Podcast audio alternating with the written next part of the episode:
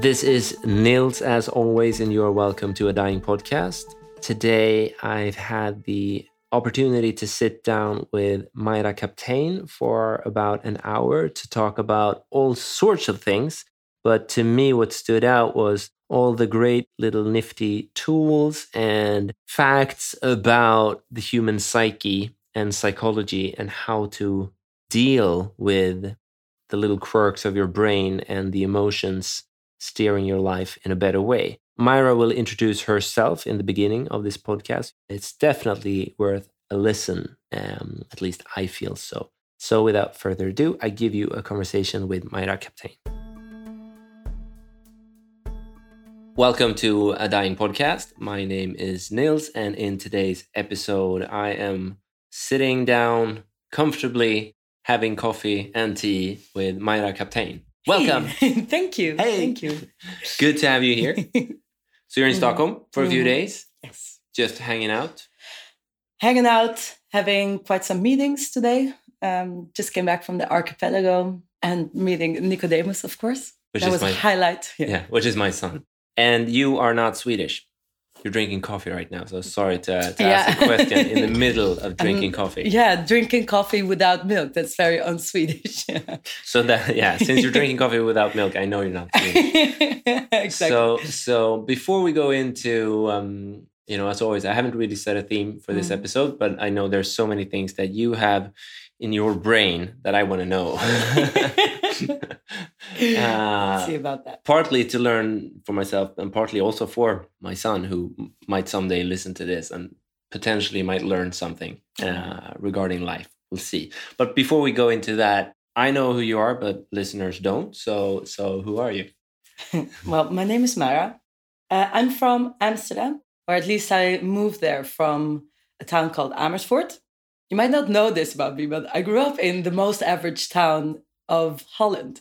Officially, the most average size. It's the average size, average amount of criminality, average amount of green, average everything. Like this, there's a lot of marketing companies there because the average Dutch person lives there.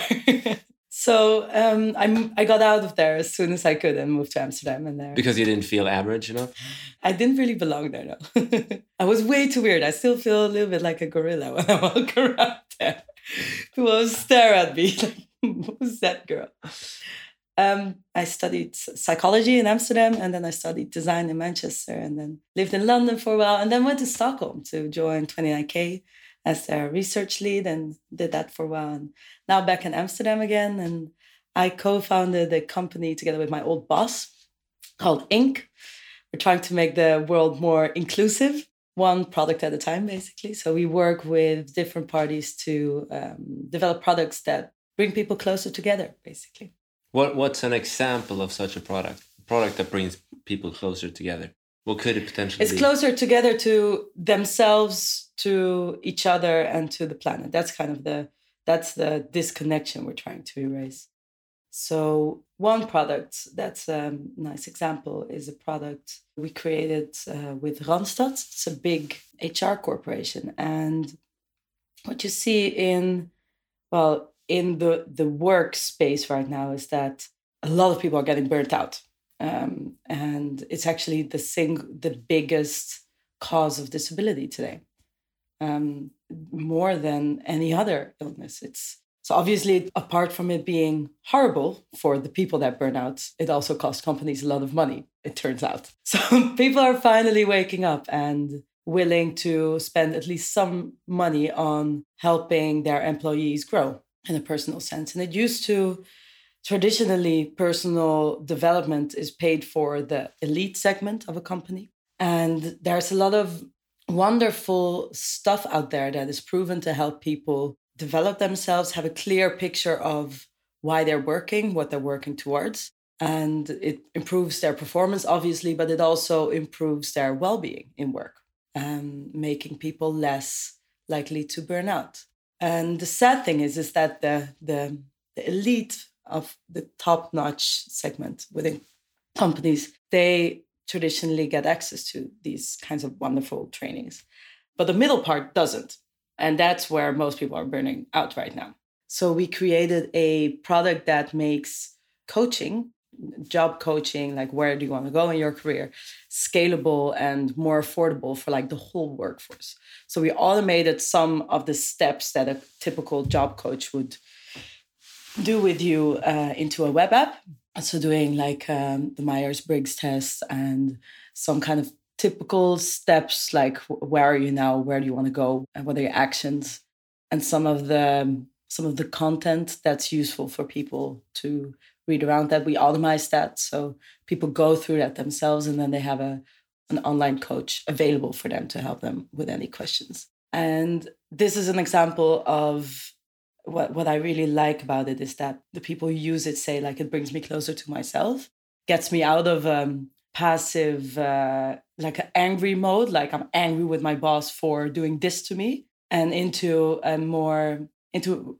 a position with more agency, I guess I think that's really beautiful. And it makes communication between people and their bosses better. The connection or the disconnection there is quite often that people feel they cannot be personal or talk about their personal goals. And on the flip side, managers tell me I have to do so much digging work to understand why a person is working, what they're working for. And I nobody ain't got time for that shit, basically.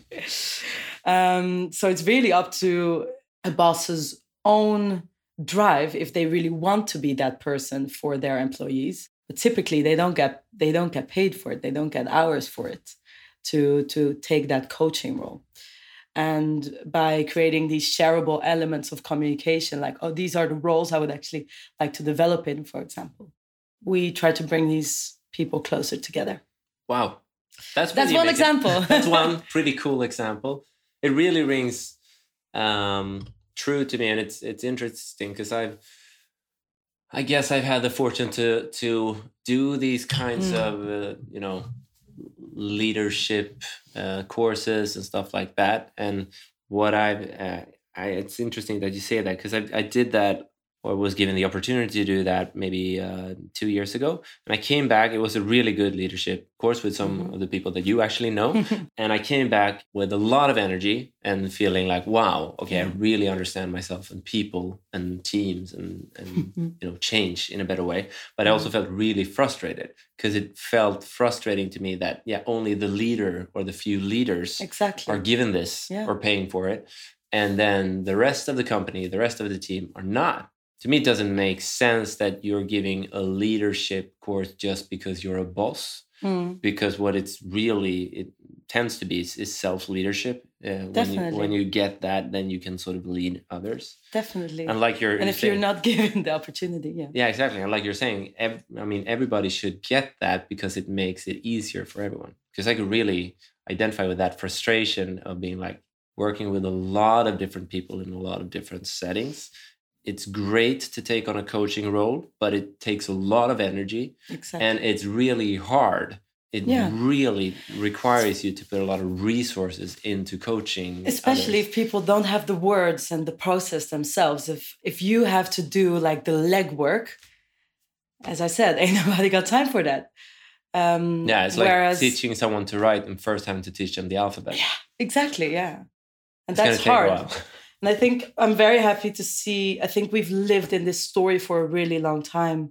And it's probably been a beneficial story in a kind of industrial mindset that a company is structured that one person has the lead and then tells other people what to do. Whereas right now we're moving more towards ecosystems instead of strict hierarchies. And for that, you see that, especially in these big corporates, people are suddenly getting asked a lot more agency and a lot more, you know, what do you want out of your career? And then people just go like, I don't know. I've never really thought about that. It's it's really a shifting story, and it's I, am happy for the fact that there's finally a business case for also involving like including the whole workforce in allowing them to have agency.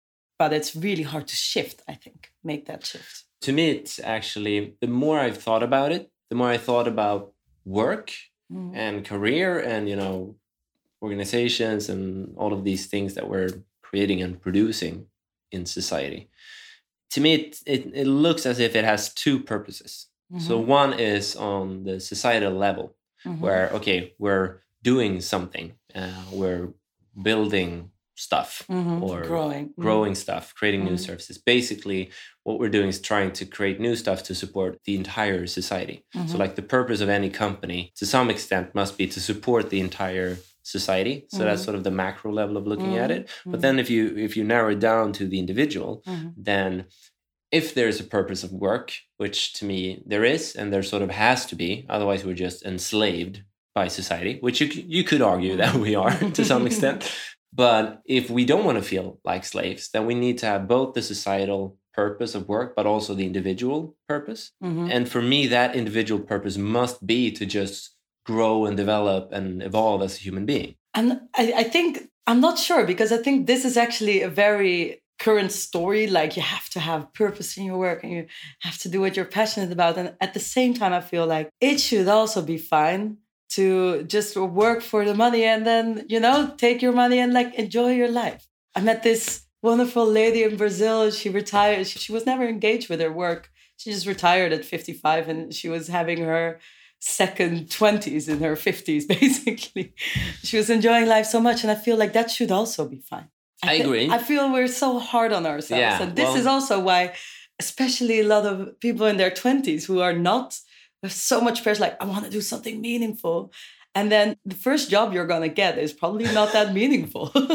Just shifting focus. Yeah, What was your first job? after like the waitressing jobs and stuff No, I mean that was what was the Okay. first first? Was Okay, that the- waitressing? the- um, the first first job was actually I started a company. Oh, really? At eleven, um, doing groceries for people. wow. I was basically um, I don't know. You must have these services over here that bring your groceries to home. I was that service, but um, we never really managed to grow so much. Probably because I couldn't get alcohol, obviously. And that's what, what what people wanted I guess so. from an eleven year old. Yeah, great, great service. But if your job, if your job to be done is the week's groceries, then for most families that will include a bottle of wine. So yeah, we had uh, we had a few early adopters, but it never really mentioned to okay, us. but that how purposeful did that line of work feel for you? when when that when that dream shattered, I wasn't so shattered. I just uh, I went back to basically trying to become the next Shakira or something like that. But yeah, I mean, if we take it back to what you just said about work not having to be, doesn't need to be purposeful, I would agree. But I think what tends to be the problem for a lot of people is that either you you feel that your line of work actually allows you to grow and develop and Mm. explore as a human being Mm. and if it doesn't then you should try to find a line of work that doesn't get in the way of you growing exploring Exactly, yeah. It's about having moment purposeful moments in your life, right? And work is a part of life. That that's why I always question the work-life balance idea. Like work is part of life. So if your life, if you find purposeful moments outside of work and you just do your work to be able to have those purposeful moments outside of work, I think that's also fine. yeah of course We just put so much pressure on ourselves. Yeah, and I mean, and, and once again, it's like connecting it to pressure. So to me, it makes sense that the only one who can judge if you're doing what's sort of right for you is is you, right? Mm. Because I can't look at, a, at another human being and know what brings them purpose instantly, whether it's what they do for a living, whether it's something else that's Mm. not connected to work. But that's sort of the trick and the key is to figure out what brings you purpose, whether it's work or, or not, and then basically don't care about what anyone else says.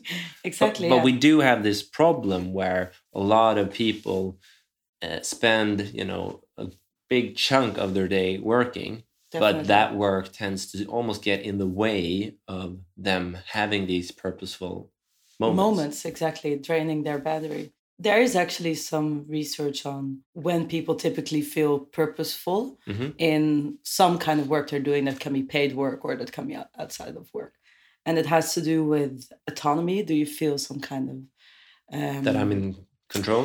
yes I make um, decisions about what you I have do. some agency right um, mastery so there's something here that i'm getting better at and then relatedness and that is like feeling connected to other to something bigger than yourself through what you're doing and that could be both like other people, like a group, or like an idea that we're trying to change Exactly. society in a certain direction. Yeah. Cool. That is like the the purpose. Yeah. So basically, I choose to do this. I feel that I'm getting better at it, becoming a Yeah. master over time, and and there's something bigger than me.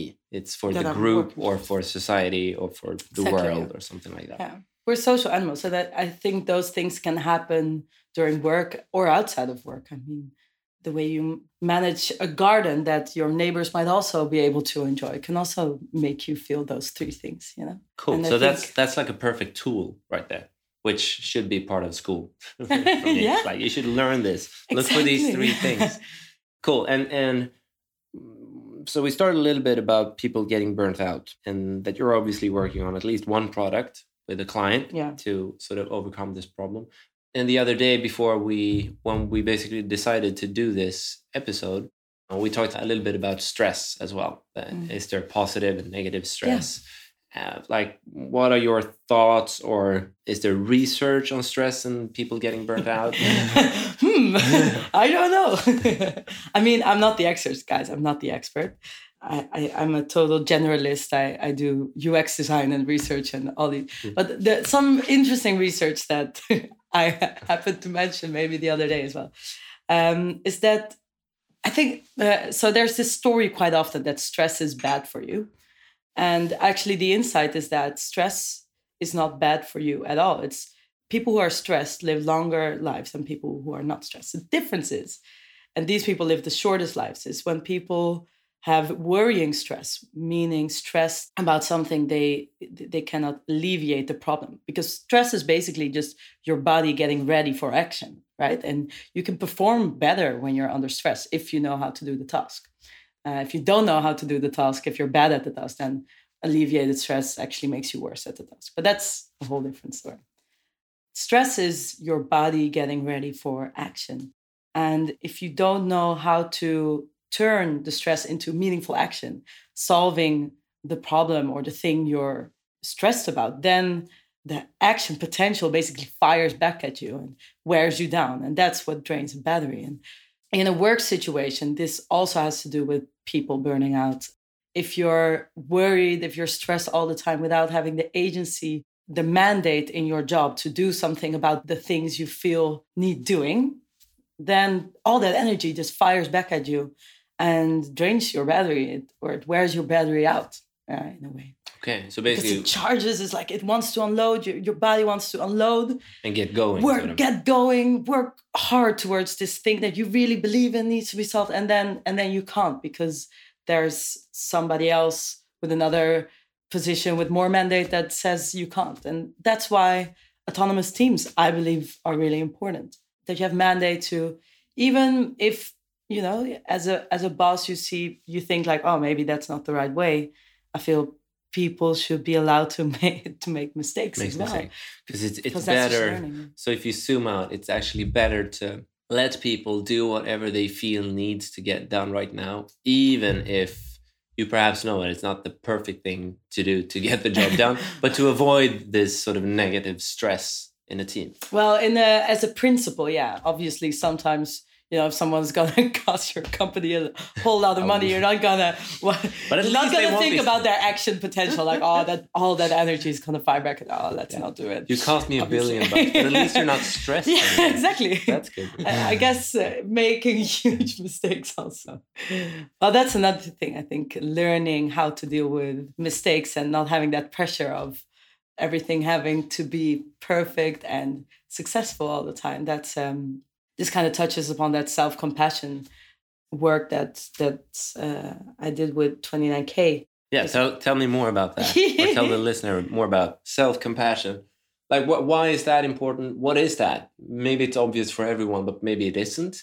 At least Yeah. I feel that No, it's not something that people talk about a lot in. Hell society. no. no. tell me more about self compassion. So, self compassion is this framework developed by Kristin Neff in the beginning. And I think, especially in the yogic community, this is a word that's used quite often. It's basically the idea of being kind to yourself. Kristin Neff uh, adds two other elements to self compassion. It is in a moment recognizing that what you're feeling is suffering, that secondly that suffering is part of life it's normal it's part of what makes you human and then thirdly that element of kindness of wishing for yourself to alleviate that suffering. And why why i came to think of it is like we are we are quite often so hard on ourselves that we don't recognize that actually we're suffering here. Like this is causing myself pain. Me myself being really hard on me causes me pain. And that first element of the, the basically the mindfulness about it recognizing that i think that's already something that me i myself also didn't really recognize so much. Once i started working with it at 29k i suddenly heard all the voices in my head going like wow i'm really horrible to myself. I never really noticed all these all these voices saying be saying quite awful things to myself. And then working with it trying to create a product to help other people I, I was like holy moly this is going on in my brain too. This is interesting. So so um in a previous episode not long ago i did an interview with Johan Reinanen, who's a management consultant and also a sober alcoholic yeah and he talked about how he he even recorded that voice so yeah. he basically recorded what his brain was telling himself uh, and then exactly. used that in a lecture to actually yeah. just showcase this is what I tell myself on a daily basis. Exactly, yeah. So that's actually what, what we did uh, with uh, 29K is um, exactly this is the first exercise of the first workshop. It's like writing down, I feel like I'm not enough when and basically then just writing a letter about all the all, all, all, the, the all the old pain, all the all the shit you tell yourself. And is this yeah. is it so it's that's it's, the mindfulness element. Yeah, and and before moving on past the mindfulness element, so to me it's it sounds like it's both you know just vocalizing um, what your brain uh, is saying to yourself when you're sort of blaming yourself mm. or or being harsh on yourself. Is it also because I um, feel, and I, have uh, uh, talked a bit about it in, on this podcast uh, in an episode about pain, that pain is sort of frowned upon, or even just like mm. you know, hmm. this is a bad thing yeah. in society. Yeah. Which and we we don't like pain, obviously. Yeah. So to me it seems like we're constantly trying to just like run away from it definitely. while this sounds more like and i fully agree with that that you should just like stop and actually look at it. Like mm. admit this is painful yeah. this is suffering yeah. on whichever level it is exactly. and then vocalizing it. So that's exactly, that's yeah. sort of the mindfulness aspect of it. Exactly i think that we've been in um, we've lived along that myth i think for a long time that it's good to not tolerate frustration and just kind of hold up.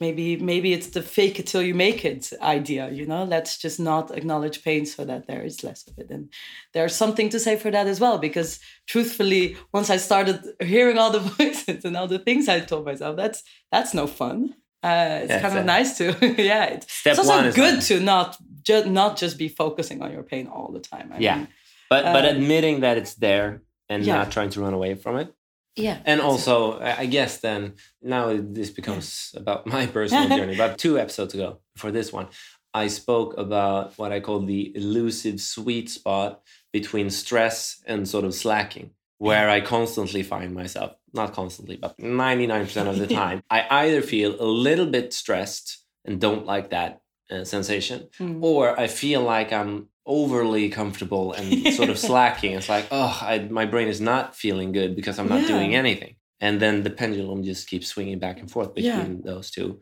And it's basically just, they're both suffering, but mm. it's, it's, the same kind of suffering in, in, a way, but just from, from different viewpoints. Yeah. And to me, I guess that is my mindfulness activity of vocalizing that suffering that I had in yeah. myself. So that's exactly, step. Yeah. I've, I've, done step yeah. number one yes. in this. That's check, check.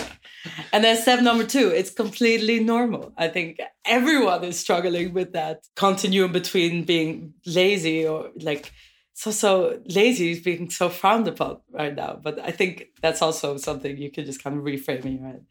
Anyway, that's another story. That sweet spot you're searching for, I think that's what everyone's searching for, right?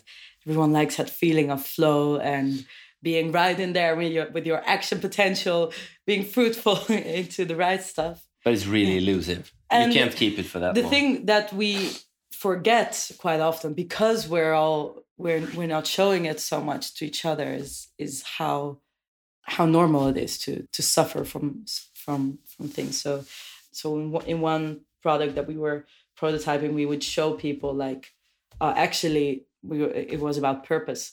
We showed like a globe saying 80% of people feel a lack of purpose on a regular basis. And then just watching videos from people talking about purpose was, I think, a really nice intervention to kind of show people like, I think this is really important that we share in a fruitful way, that we observe that that suffering that we have and just share it, and and also maybe the, the joy, but at least being honest about it.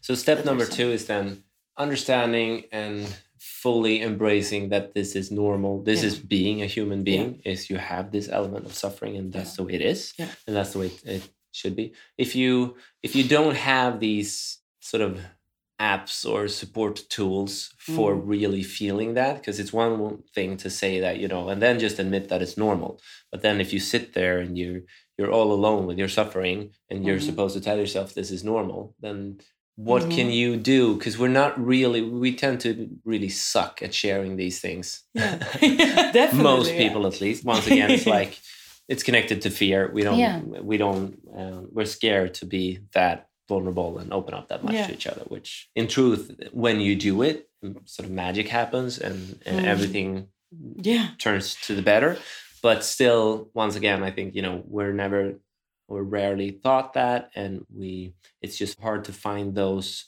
moments in most of your daily life where mm. that is sort of i would not even say allowed i would say it's it's rarely encouraged and that's why it's hard for people to there's very share. rarely space for it and i think that's that's where education comes in but also work so education for maybe younger people uh, where that's the full time um, or just people that go that that have education as their main um, activity, and then for people that have work as their main activity. I think we should design for that space. Space for suffering.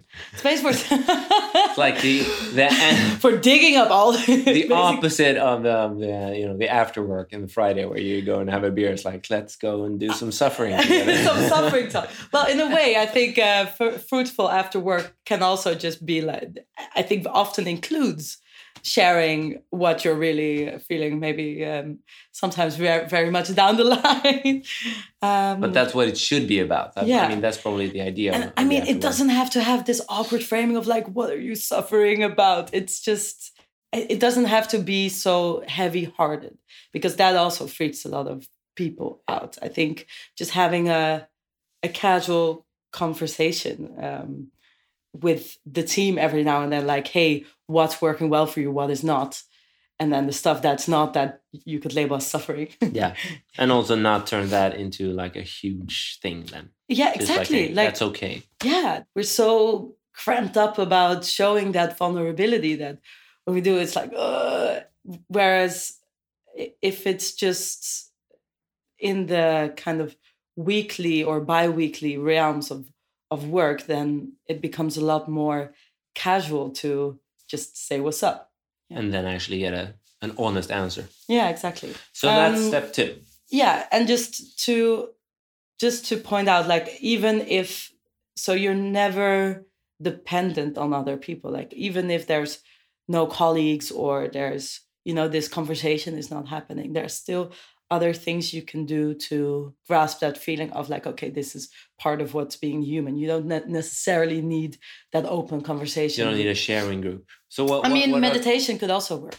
Or meditation has also proven to work at least a nice part of it because it's when you meditate or you have other meditative experiences i don't i mean you don't have to sit down and go home uh, for other people running can, can be that. It's it's kind of grounding in a feeling that's there so you're recognizing that suffering and then you're not being subjective to that feeling of suffering. You're just, you're, that second step is about perceiving it as, okay, that's not all of me. That's just something that is happening right now. And it's, it's normal and it will pass basically. So meditation, it's interesting. Just the other day, it's sort of all over the news, at least in my feeds. So it's it doesn't have to be all over the news, but my in my uh, algorithmic bubble. yeah, exactly. In my algorithmic bubble, uh, uh, I see this piece of news now. Um, there are statistics on how many people are doing yoga and meditation now, mm-hmm. and it's like exploding. Uh, I think yeah. they're looking at the U.S. Um, the U.S. population, but yeah. sort of all of the Western all world. over the Western yeah, it's world. like it's growing like crazy, which is not surprising because it's connected to the transformation economy and stuff like that mm. uh, that we've also covered in in this podcast.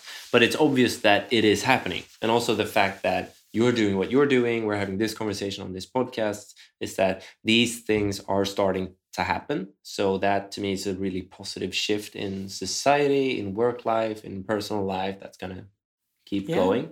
And and I know we're still just on on um, step two out of three here in your model, so we're gonna get back to that soon. But since I have this, this yeah. thought, it's also interesting to see that like you said in the beginning of this conversation, that when you start including sort of everyone in a team or in an yeah. organization and start opening up for everyone's opinions and start opening up for sharing, that a lot of people feel like, well, I don't know what to say because I don't know what my purpose is, and I never had those conversations yeah, yeah. before. But I think that's also, or it's it has to be generational kind of thing, where our generation and especially older generations have a hard time doing that because mm-hmm. they were not brought up like that. Society was not sort of there yet. Mm-hmm. But now you have, and this is pet, this is just a pet theory that's happening in mm-hmm. my head mm-hmm. right now. But um, since I've been doing so many things in the digital space, I see the same pattern repeating itself. That whenever something a shift happens in our digital lives, like you know when facebook came and social media in general when all these new things happen we yeah. follow a certain pattern where at first when we're in this new space we don't really know what to do with it so mm-hmm. we act like kids basically and mm-hmm. and then you know after a couple of years we start figuring out how to actually deal with this and how to make it work for us and how to bring all the value out of it so we're no longer throwing sheep and pizza slices uh, at each other on Facebook, which we actually did. Uh, sheep most and pizzas. Yeah, most people have, you know, time. yeah, no, no, there were weird apps where you're like, and you're poking each other. Oh yeah, yeah. um, so like two year old behavior, and now we're we've been teens for a while. Yeah. Just like it's all about us mm. and take pictures of me and mm. my perfect life, and I want to befriend the coolest people, mm. you know, that sort of thing. But anyway, what I'm getting at here is that I can also sense that there's a new generation in the workforce that seems to be, or I can see it actually. I don't have statistical data on this, but I can see it in my own line of work that there's a generation that's sort of feeling super entitled to everything. So you have Hell a lot, yeah. yeah. So you have, you have a lot of young people coming into the workforce definitely. Which is probably right at the intersection where this shift is happening that you know now work is supposed to be empowering and you're supposed to have purpose and you're supposed to be growing. And now people expect that from work but we're at the intersection where it hasn't gone full circles. You understand that you need to figure out your own purpose and then sort of follow your own path and you have a responsibility for mm. that to happen for mm. you. You can't just expect society mm. to deliver mm. purpose for you. Mm. But there's a on the plate here. yeah, but there's like a young generation, and now I'm generalizing, which you mm. should never do. But at least I can see a pattern of that. That obviously not everybody, but quite a few young people entering the workforce are sort of just expecting it to be delivered on a plate. Where Definitely, like you know, I should not and I should definitely not get burnt out, which is true. No one should, but I should get like everything I need and want from uh, the yeah. job at yeah. hand. So I should get paid a lot. I should have a lot of time off. I should be getting personal development. Yeah. I should be getting all these things, yeah. which is true. But you can't really expect Expected. society to just hand it to you, right? Yeah. So I think we're at this interesting shift where Very we, interesting. we yeah. need to go past that. We'll, we'll probably Yeah. have like a lost generation.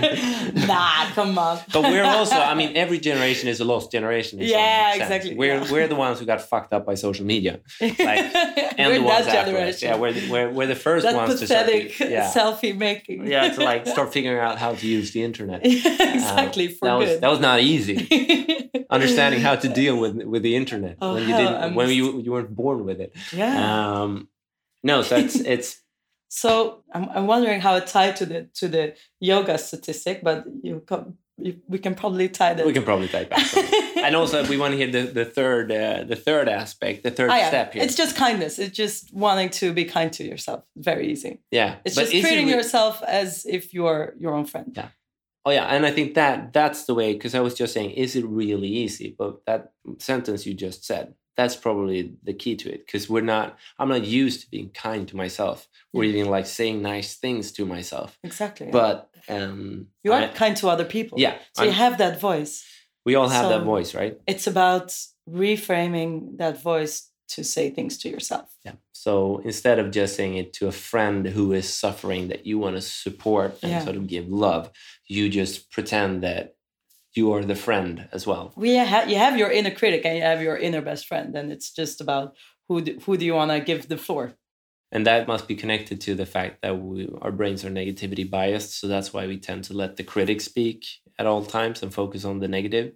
Is that potentially it? Could be. I, I think it's about education. Yeah. So what what you're brought up with, I, I think mostly we let the inner critic speak because because people have always had that shock tendency, right? But I think the reason why it's getting so critical today, the self criticism is getting, getting really critical. critical.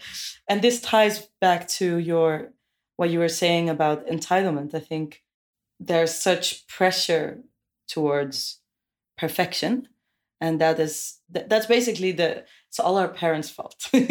Let me explain. But it's also their parents' fault and their parents. no so you you you grow up with your parents wanting really really trying really really hard to be great parents as you are now with with Nikki D Nikki D dog that's a nickname I came up with not Niels. Best nickname ever. He's gonna hate that. sorry. Sorry Nicodemus uh, so your parents are t- for they used to just be quite busy with other things. And then now since our parents generation they've had much more time to be caring parents and they want everything to be perfect. So you don't build up this tolerance for frustration. You don't build up some kind of capability to to deal with suffering so much because uh, we live in glorious times and there isn't so much suffering in our algorithmic filter bubble relatively. So i think at least not open clear suffering. I think the suffering is really happening on the inside.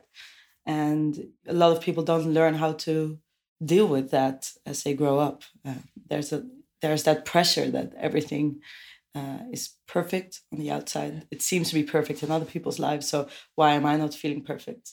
Maybe that's also like the pendulum swinging, but on a societal level. So, like, if it used to be the case that you had to work to even survive, that like that was your core focus, and Mm-hmm. Yeah. whatever suffering was part of that, you just dealt with it because Yeah. you know you didn't have time to stop and say, "I don't want to suffer," because you had Yeah. to really work for Exactly. your survival, and now you don't, to the same extent at least. So there's more space to sort of and I know Sweden is like an extreme point in this case, but there's more Hell yeah. time and space to like really try to work on yourself and perfect your life. And then the pendulum just swings to like, yeah, now you want to live in full bliss and happiness, and that's where you should be. Mm, mm. Uh, and then sort of the same kind of entitlement problem where Yeah. you after a while start understanding that's actually not how to find the sweet spot. You need Mm. to to actually be able to deal with the suffering, not just like close your eyes and say, let's not We've have solved it all because we we don't have to uh, suffer towards having enough food anymore. Yeah. There's still suffering. It's just on on different levels now. Yeah. And that suffering actually is once again is needed. Because Yeah. without it, there's like nothing left. exactly. And if you have nothing to compare it to, there's also no sort of happiness there. And there's very little to be confident about if you've never gone through a good struggle. Like that feeling of being resilient, you know? And that's also Having been lost and then going through that and, and finding uh, your way there. And that gives, I think, a lot of strength. Uh, I was talking the other day about some moments that have really defined me. And one of them is that my we were in Argentina and I was like 12 years old or something. And I got into a fight with my dad. My dad just took off. we were we were in Rosario and I was on the square. I remember the square. And he just took off. He was so angry. He just took off. And I was there like by myself, didn't speak Spanish. And then that was pretty upsetting, obviously. and then uh, and then I got, I went to I went to like the local cathedral. I, I saw a brand of uh, alfajores, which is these um, cookies that are, are really famous Argentine cookies. Okay. Bought some cookies, gave them to homeless people. Uh, they played some music. I had the most wonderful afternoon. Wow. So there was a lot of suffering, obviously there, but then in that in that moment, I think I was actually t- probably a little bit older than twelve, by the way. I was lost for a second, and then I and then I found a way to deal with it. And then I think moments like that have they they made they're really good for kids. Uh, uh, not just for kids, or we're always kids, is another way to look at it. I mean, obviously, that's connected to what I call the transformation loops, where there's a pain threshold that Yeah. you go through, and then you sort of level up. Uh, and it's Yeah. the same, like to me, that would be uh, when an, a relationship ends, you sort of find yourself lost for a moment, Yeah. and then you find a way to deal with it. And through that process, you sort of develop and grow.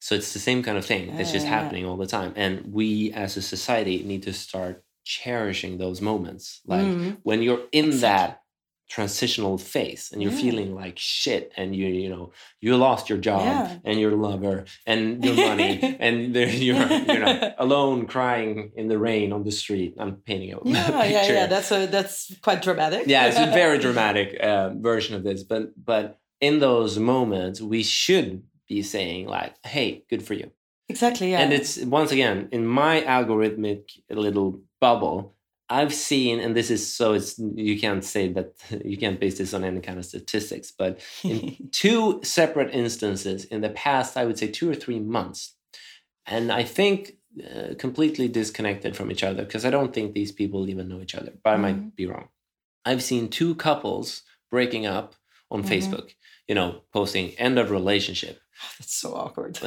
yeah but not i mean that that happens Yeah. but there's a new way of doing it so they do it as a joint activity where there's like a, a you know a cute really- picture of them from their relationship and there's this long text about um, what they you know all the m- amazing things that this relationship has given them and that they're parting as friends Wow. and they're asking their friends to basically you know don't patronize us don't say oh we're sorry. Just like celebrate what we had. We're now moving on as friends and it- it's the best thing for the both of us. I've seen this twice now in a really short period of time. That's beautiful. it's beautiful and it's really about understanding what it is. So Mm. like okay now where we are separating we're both moving into this transitional phase where we're transforming into the next version of ourselves and that is always a good thing Mm, i think that's like a mm, beautiful way to look at it. Mm, so eh, it would be amazing if society could start actually celebrating these things saying okay so you're in a phase now where you feel lost. That means Mm. you're soon going to find yourself again. That's Mm, and that's a that's a cool thing. It's a good thing. And maybe that you know it's hard to just celebrate and say like let's throw a party because you're feeling like shit. Yeah, exactly. but but um, maybe you know at least mm, practicing or getting training in having that kind of approach to someone who is in that space would make it easier for them to actually sort of open up and sort of yeah like be- talk a little bit more about it when it's still like uh, raw and rough and then and and discuss it in that moment. I think Yeah. what we what at least i tend to do is like it's quite easy to talk about suffering when you're over when you're yeah when you're not that- suffering. Yeah exactly yeah. In a way it's because what you tend to feel is like well i don't want to burden you with my problems and i don't want to ruin this nice dinner we're having with my problems. I want to talk about positive things Yeah. for you guys. But that actually also uh, should be the other way around. Of course you know it might be sad to just talk about problems all the time. But if I actually openly share what I'm going through, mm-hmm. uh, a few things tend to happen. One is that I actually get more connected to the people around me because we all suddenly feel like human again. Yeah. and, and, and it's a learning experience for everyone. Mm. So like, okay, I see Myra going through this thing and she's really open about it. And I'm not going through that thing right now, but I see her doing it and I hear about what she's going through and what that's like. And I can actually benefit from her sharing that experience. Learn. I think it's that idea of uh, common humanity that everyone has something you're uh, that you're dealing with, and just that idea that when somebody else shares, it's I think it's always comforting. Luckily, I haven't met anyone ever that that went like, "Oh, I, can't, I can't deal with this." I guess it's also about, and this is this is some kind of training, you know. When when are you oversharing? When is the timing right? Um, how do you do it? How do you not make your own problems someone else's problems? How how do you share in a way that you keep it to yourself and you are not blaming other people? Because i think then then at least from my perspective i get, I get tired with yeah. talking uh, or listening when when the, the sharing isn't sharing um, feelings of uh, feeling lost, but it's more sharing blame or sharing yeah. frustration and sharing entitlement. Exactly. That is something, yeah. And that's a good point because I think like sharing blame, blaming someone else for your problems does not bring anything. The only the only instance where that would bring something is that if I have a conversation with the person I am blaming, then I can share my emotions and saying, you know, if I mm. if I learn how to communicate in a non-violent way. I can say, when you did this, that made me feel like this, and etc. etc. But me blaming someone else when that person is not even in the room will not benefit anyone whatsoever. There's like no real reason for that.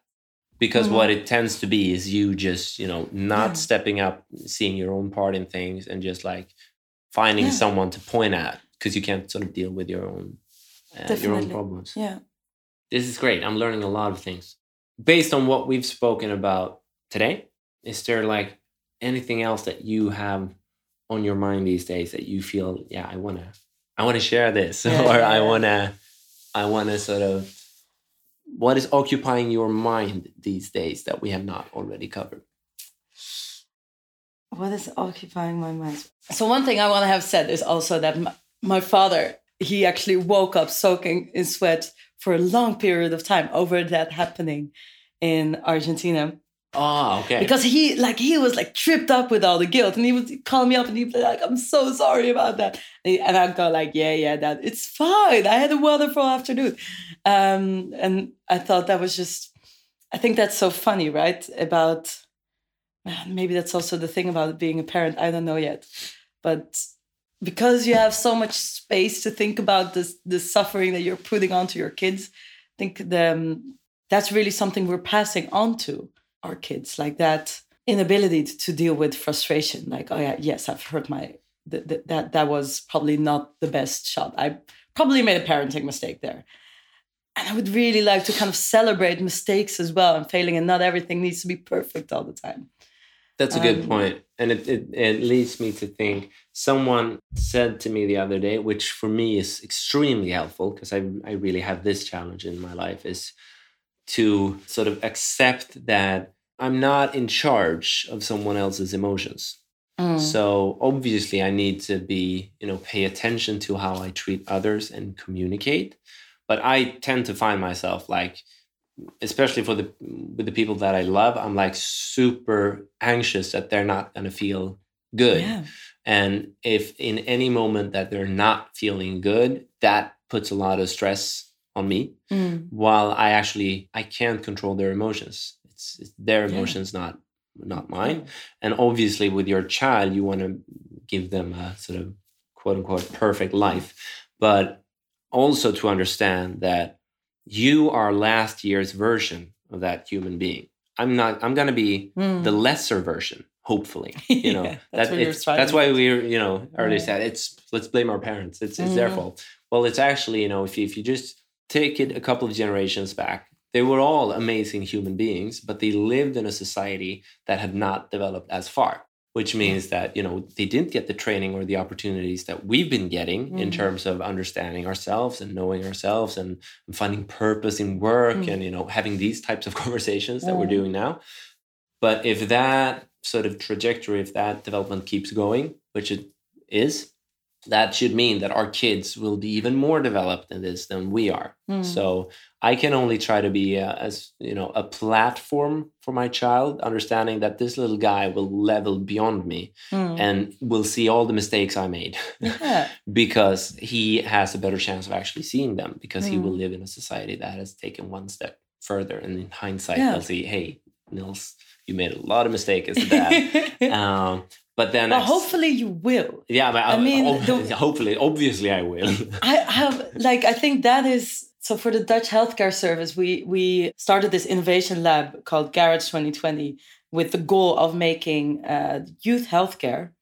Uh, so like this this is the organization that takes kids away from their parents if the home situation is not safe uh, that treats like uh, uh, uh, adolescent depression stuff like that they started this innovation lab to make themselves redundant. Really awesome project. And so the people that have worked in the, with the with youths for like really long time, they got to select a really meaningful problem to solve and then be paired to a designer to solve that problem.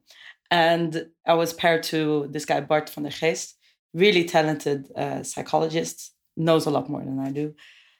And his problem was that he selected was exactly this like parents are too so good to their kids. You see this trend in parents suing high schools on behalf of their kids because they're feeling like their kid is not being treated uh, fairly if they get punished or whatever. And it's this sense of just wanting everything for your kid to be perfect. But then what what he says is like how kids end up is completely what's the opposite of resilient they get, they get so with the first blow, like if someone says, they can't deal with "Ah, that shirt is doesn't really look so great on you," it blows their ego because they have they don't know how to take a punch basically. So basically, and this is this is what he selects as the one of the wow. most meaningful problems, and it's basically today's parents being so loving and caring that that they don't allow their kids to to be challenged. to be challenged to so, suffer yeah so so by being overprotective and sort of serving everything yeah. on a plate curling parents curling yeah you yeah. you inflate their egos which means yeah. they can't really feel entitled exactly. And it's that idea of I, i'm so grateful for all the development that i got. I, I need to pass that on to my to my kid. And and I wonder how we can make sure that we we also at the same time make sure that we don't it's it's quite harsh to say, but we don't make it too easy for our kids. I mean, one aspect. How so, do you grow resilience? Yeah. So one aspect to me is not having an answer to that, obviously, but you can sort of map out the spectrum of human emotions on sort of a circle, where it's like, yeah, you have all of these different emotions that you will experience as a human being at some point. Mm. And as a parent, you should not try to let's just focus in on this little slice of the yeah. fun and positive emotions yeah. and and try to keep everything else away from the kid because yeah. sooner or later they will face that emotion and and if you did not give them proper training in that they won't be able to deal with it so in a way you should be you know almost like when i grew up you had like a, a, a a map of a plate of what you were supposed to exactly, eat. Exactly. Yeah. the same kind of thing, but for emotions. For like, emotions, yeah, you exactly. need a little bit of, of frustration. I can see like an AI feedback system that like just analyzes your voice and your your heart rate variability and stuff, and just gives you feedback as a parent. Like, yeah, your kid hasn't cried uh, in a long time. Yeah. You, need, you to need to make that step happen. up your parenting. make it happen, and then teach them how to deal with that exactly, emotion. I mean, it actually actually, in my mind, sort of makes sense. It might sound terrible, like make your kid feel frustrated and cry. Yeah. Uh, but if you actually then guide them through that emotions, like this is what you're feeling, um, share what you're Yeah. feeling, you know, get to know this emotion. Yeah. Then as you grow up, you'll be able to deal with this entire spectrum. Yeah. And if if let's just imagine this perfect world where everybody had that training dealing with your in, eh, you know Entire spectrum You- of love, you, you'll have much less criminality. yeah, and like much less problems Yeah. overall because I can just deal with the emotion that I'm in Yeah. and sort of own that thing. While now it's like don't even touch Hold the bad negative. stuff. No, that's- just like focus on being happy all the time. Oh, man, yeah. um, yeah. so that's interesting. That's, the same. To, just to tie it back to purposefulness, that's also this feeling of achieving purpose, right? As if it's like an end goal instead of treating it just as one of the emotions that you can feel. Because there's no such thing as an, and people quite often burn out when they have actually achieved their dream job because they've lived in a story for a while that oh if i will uh, get that dream job then i'll be happy and then they get that dream job and actually it doesn't really happy. mean so much for their happiness We should just like And then take out end no- goals out of the equation Yes. to begin with because Yeah. they don't really exist. Everything is a process. They don't really Yeah. exist. They're just like blips in in time. same as we were talking about this with personal development or purpose there's no end goal that you can check like you might have some kind of transformation and then you're then you're lost in some other way you know? Exactly. It's it's it just keeps going. Yeah, Yeah. we were joking about that the Yeah. other day. That, um, I finally enlightened it. I'm like, Who the hell are you oh, kidding, man. dude? Those gurus, them gurus. Don't get me started about gurus. no, no, that's it. That's for for for for another episode, the guru episode. yeah, Uh, but so so understanding everything is a process. End goals is not what you're after. You should be uh, trying to teach yourself if your parents didn't teach you or society didn't teach you to deal with all of the different emotions that yeah. into Tough you know, love. Yeah, tough love. It's uh, We Good. need more so, tough uh, love. so. This is like my my disclaimer now to Nicodemus, who might be like you know, fourteen when he's listening to this. Sorry for all the frustration and uh, the crying that I induced. It had it was for a good All- all for you, love, dude. yeah. Sorry, son. All right, cool. To me, that's a good ending point. Definitely. Thank you so much for uh, taking time out of your day to have this conversation. And I hope to have you back to talk about gurus or something else at some point. Next up, Myra ranting about gurus. But that's a good way for you to deal with your frustration. yeah, definitely, definitely. And to you who's listening, uh, thank you for listening to us and um, enjoy your day. Try to perhaps stay focused on this emotional wheel of yours and see what emotions you go through today and and how you deal with them. Have a good day.